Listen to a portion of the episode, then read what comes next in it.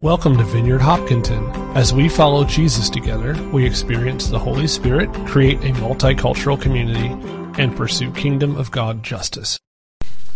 There was a little pause, and God says, I'll deal with Babylon myself too. Scott, question? Unsatisfactory answer. You know, when Habakkuk says, God, do you see how bad everything is?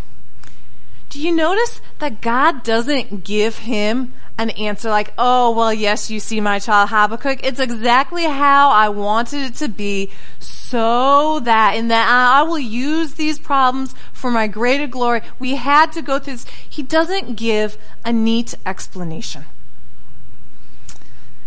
And I think it's good to stop and point out here that when God's chosen people are violent and argumentative, when there is no justice, when good guys are in real short supply, God does not say, this is all part of my plan. Don't worry, I wanted it this way. In the face of suffering and evil, God does not explain everything smoothly. Theologians talk about, they call it the absurdity of evil. Like, evil is this thing that, like, it's absurd. It doesn't make any sense. It doesn't fit. It doesn't go together. Like, what is this thing doing here? If we think back to Genesis, God created the heavens and the earth. The two go together. God created heaven, his place where he dwells. He creates the earth, the place where humans are. They're supposed to mirror each other. Heaven and earth go together. Heaven's the paradigm. We get to live in earth. That's like the mirror, how God wanted and planned it to be. God did not create heaven and hell. Heaven and hell do not go together. God created heavens and the earth. And when we see things that are of hell, we should say, hey, that does not belong here. Hey, that does not fit here. It's kind of like a puzzle piece that does not belong in your puzzle. And if you're going to smash and smush a puzzle piece into something that it does not belong in, you're going to end up bending and distorting other pieces. If you're going to smush this in and say, no, this bad thing, it's part of God's plan because he wants to teach us something, like, because humans are, you know, we're made in the image of God. We can't fit evil in without really distorting God's character. We can't fit evil in neatly to make sense without distorting what God wants for us. Evil doesn't fit. It doesn't make sense. And God doesn't give Habakkuk a neat explanation, but he does deal with it. You know, as we talk about this, guys, there are two ways that we respond in God's sovereignty.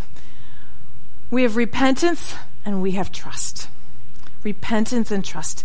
If you are here today, friends, and you are struggling with something, maybe it's you're really dissatisfied.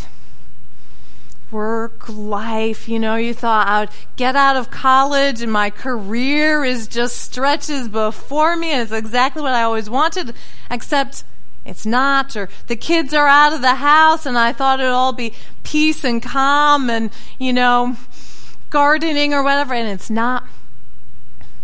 If you're dissatisfied or discontent, if you're struggling in your marriage or finances, if you're looking at the way your life is or family or community, and you're saying, God, what is happening? Why is this situation how it is? I think there are two avenues for us, repentance and trust. They say in a metaphor that does not relate to me very personally, they say if you are in the back of a pickup truck traveling too fast down a bumpy country road, this is not your time to check if the tailgate is latched or not. It is the time to get as close as possible to the cab. And if you're going down a bumpy road, we want to get as close as possible to God.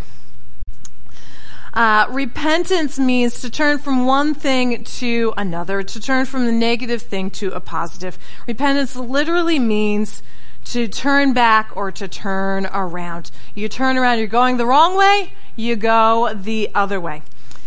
Various family members and I have been notorious for driving the wrong way on the highway when we were in Good Conversations.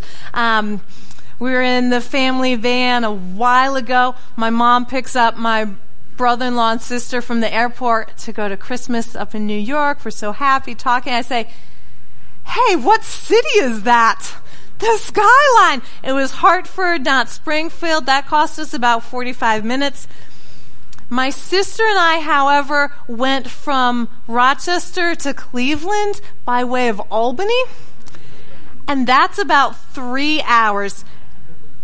And when you realize what you have done, you want to turn around as fast as possible. You do not want, like, if one of those illegal, like, emergency vehicle U-turns was there, like, I might have taken it, because you just don't want to drive another mile in the wrong direction. You want to turn around as fast as possible. Friends, when we realize something is amiss in our lives, we want to turn around as fast as possible. We don't want to say, oh, I've been going in this direction for a while. I've had this spending pattern for a while. I've been talking gossip for a while. We want to turn around as fast as possible.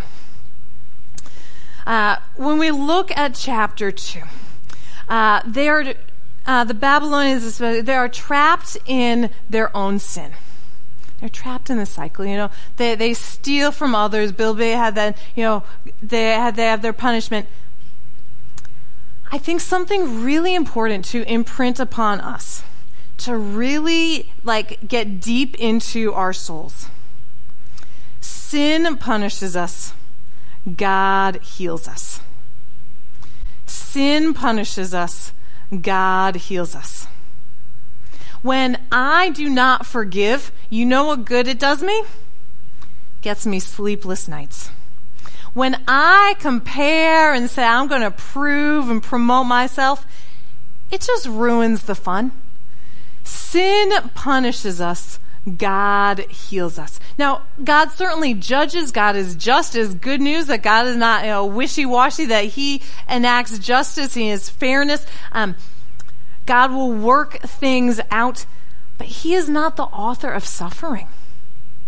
Evil and our mess-ups and mistakes and failures, that's where our pain and hurt comes from. And this is one of the first lies of sin, that God will be mad at you, so you sure can't tell God. That's a lie. He already knows he's the one who can help. We want to go to him. God wants to heal us. Our sin separates us from God. You know, if I'm really in a bad spot, if I'm grumpy and easily irritated, God and I are not super close at that point in time. It separates us. But honestly, when we look at Scripture, God is not deterred by our sins, and our mistakes and failures do not get in God's ways. Actually, our need for forgiveness and healing and mercy compels God to act. In a strange way, our failure and mess was what drew God close to us. What drew God in Jesus from heaven to earth was our need and our failure. Jesus did not come to earth because he said, oh, they look like they're doing great down there. He came to earth because we were not doing great. He looked at the suffering on earth and he said, I got to get in there. And he looks at my jealousy and anger and shame and he says, I got to get in there. Our mess, in a strange way, actually draws God close, makes God want to act and says, hey, I'm coming. I want to get involved in this. Like a week or two ago, I got a call from friends who I was very close with in Ohio for a while. And it was a midday phone call, which sometimes midday phone calls are not good signs. Hey, can you talk? Sure, I was at Panera doing a little bit of work, and they disclosed some, serious mistakes and sin. And when we were talking, I said, these things happen. We'll get through it. You'll get through it. I'm really on your side. I love you. It'll be okay. And then I hung up. I just cried. I had to go home, leave Panera. And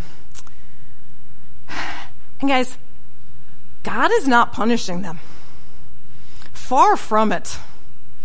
Sin is kicking their butt. Sin is keeping them in captivity and locked down and bittered, and sin is punishing them. God wants to heal them and make it better. Friends, bitterness will harden you. Wanting more and better and newer will steal your joy from what you already have. Comparison will closet us off. Anger is a grenade that hurts us. Lust will leave you bloated and depressed. Pride will crash you down in flames. Demanding more from people will decrease receiving anything. Today's laziness is tomorrow's regret. Sin hurts us. God helps us. We will have some time to deal with it, to repent. But guys, is there an attitude that's hurting us? We want to turn around and not waste another mile going in the wrong direction. We don't want to play around with this either. We don't want to say this is normal. It may indeed be normal to be self-indulgent or demanding. It may be normal. But it's not helping us. God is quick to forgive, eager to heal, glad to restore. God's character, He's always helping, always healing. Moving back to the second part of our text. So God says He will judge the Israelites. God will also judge the Babylonians. He says, what sorrow awaits you, woe is you. He's got it covered. God will deal with both parties. The earth will be filled with the knowledge of the Lord. I'll stand in silence. Things will go from bad to worse in some ways. God rules, and God will prove Himself. Listen, the only person who likes this plan is God.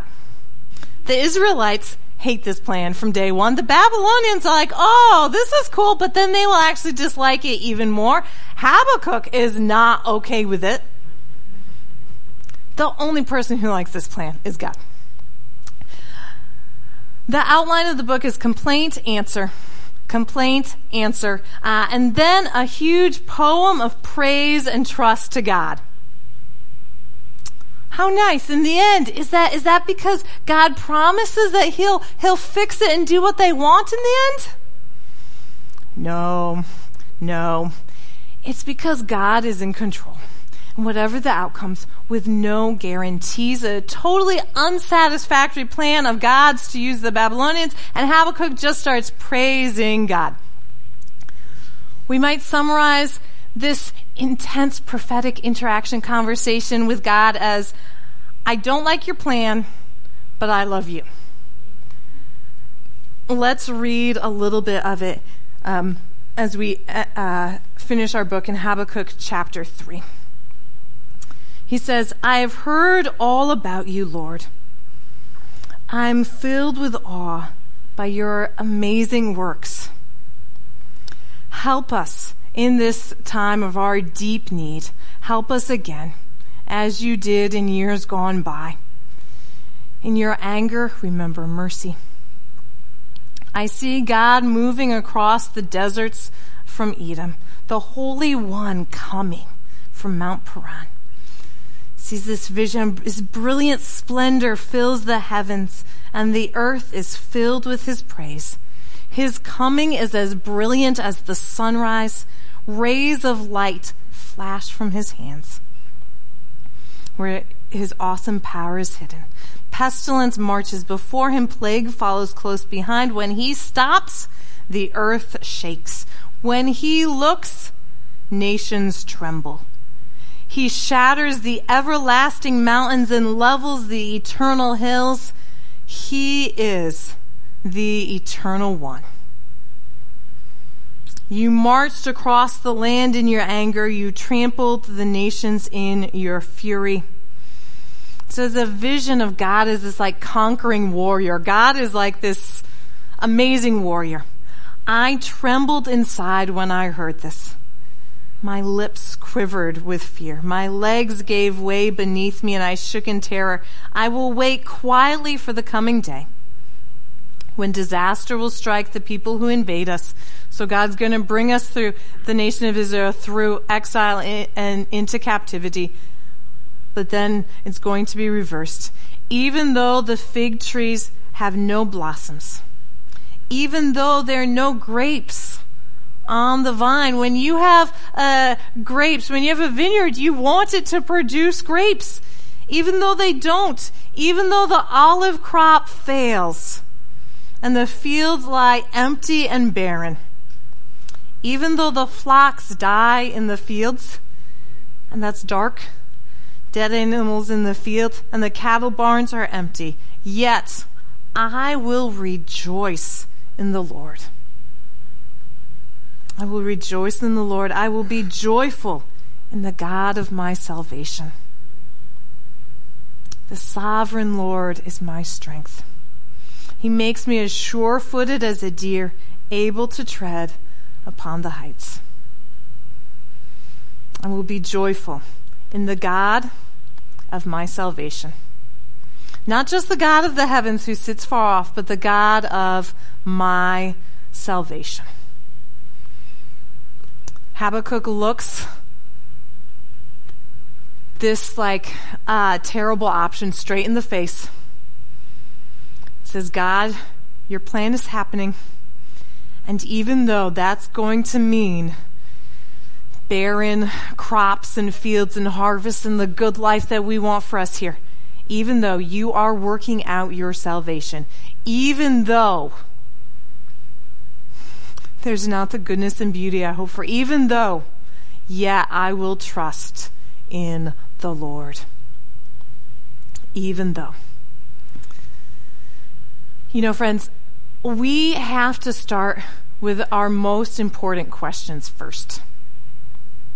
You know, if we start with questions like, are the right people running this country? Are our churches strong and vibrant? Is our educational system and our financial systems impervious to collapse and corruption? You know, my personal situation in life is pretty stable and settled right now. But if I start with my own circumstances, I will be real nervous in about a minute and a half. There are a multitude of reasons why my kids could be not okay soon. There are a multitude of reasons why our personal finances could collapse sooner rather than later. If I start to list out circumstances, and my circumstances are pretty good, I will be freaked out in about 30 seconds. We have to start with the important questions first. Is God merciful? Is he on my side? Is God powerful? Is Jesus risen from the dead? We start with these questions, and the rest falls into place. These are the questions that we have a definitive yes to. We have a source of hope. We know what we are counting on, and then we evaluate the rest. We cannot judge by circumstances. God's plan here was liked by God and no one else.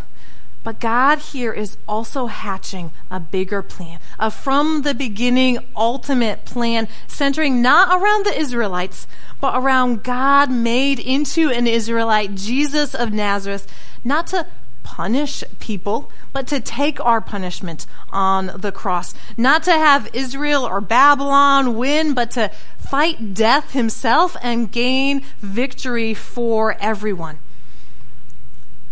God's ultimate plan was to send Jesus down into the mess and the chaos, to live a perfect human life, to go through it all, to understand, not to just have us complain to him, but to have experienced our complaints firsthand, to live through it all, to live through friends leaving, to live through worse pain than most of us will ever endure, to live through death and hell himself. That's God's plan, and it's a good plan. In this plan, God takes all the risk, all the hardship, shares all the reward. In this plan, there are no losers except the forces of evil and injustice. In this plan, God takes all the hurts and releases healing for everyone. And no one liked this plan either. The religious leaders said it was blasphemy. The zealots, the hardcore people, said it was too weak. The Romans were offended. His friends said a cross? Never. The elites kind of ignored it. But to those of us who are being saved, it is the power of God for salvation. You and I, if we were around 2,000 years ago, we would not have liked Jesus' plan, just like everybody else. No Jesus, not Jerusalem. They crucify people there. We wouldn't have liked Jesus' plan. But I think most of us would have loved Jesus.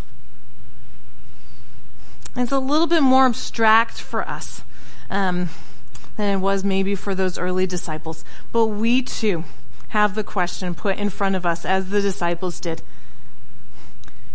to have some hesitancies about Jesus' plan, but to love Jesus in the midst of it.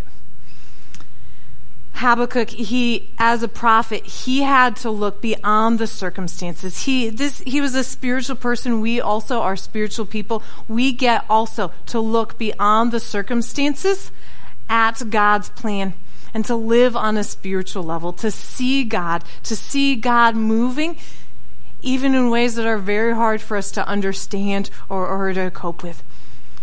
Are we looking for God to move? Are we seeing God? Because when we look for God, we see God.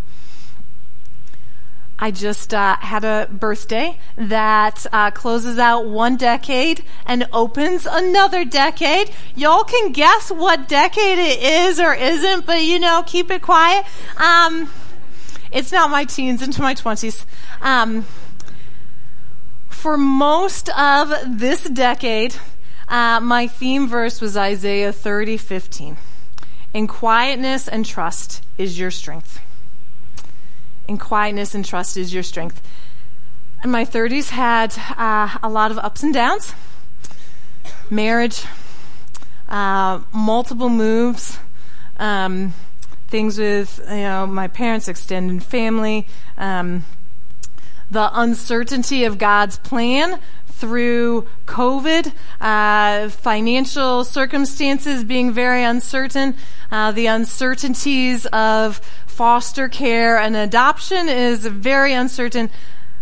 I do really feel like this verse, in quietness and trust is your strength, really paid off. I was relatively strong through a lot of uncertainty.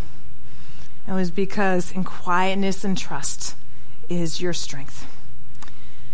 Will we be willing to trust God's plan, even if we may or may not like it? Habakkuk may not have liked God's plan, but trusting it got this no-name guy a place in history. The disciples would not have signed off on Jesus' plan, but trusting it means they carried the legacy of Jesus beyond even Jesus himself.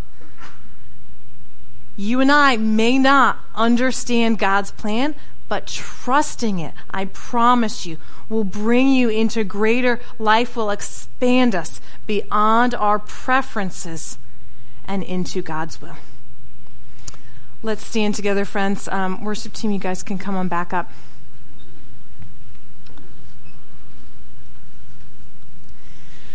Trust is always a question. Trust is never guaranteed. I mean, maybe you're just that spiritual. But trust is usually a question. You say, do you trust me? Will you trust me? I think that God's saying that to a lot of us today. Will you trust me? Like, but God, it's not going how I want it. I want this and that. And will you trust me? So as God asks this question, God asks it from a place of certainty. God knows his plan. He's got it figured out. He's got things lined up. God is not asking this question from a place of uncertainty himself. God's asking this question from a place of inviting you into quietness and trust. Not into our own preferences, but into his will, into legacy and faith and purpose and contribution.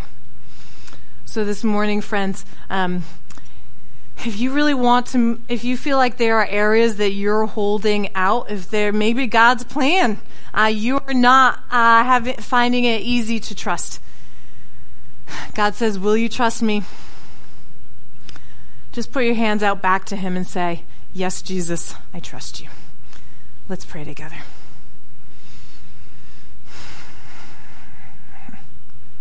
And feel free in this time to dialogue with God. Complain. Question, say, surely not. Jesus, this morning, as we end, your invitation to trust is also a great promise to lead us into your will. Your invitation to trust and come with you is a promise to take us where you are going to lead us. And Jesus, we want to go where you're going to lead us today. In those areas of unbelief, would you help us to believe, to lean in, to buckle in, to trust you, Jesus, because you are good, because you have paved the way for us, because you have paid the price. Your plan, you do not need us to contribute the greatest part. It's not a pyramid scheme. You have paid the cost in the cross. You have paid the cost with your life here on earth, your blood, Lord God. Jesus, you invite us to rely and trust, to lean in, to accept this morning. So we say, Lord God, where you lead, I will follow. In Jesus' name, amen.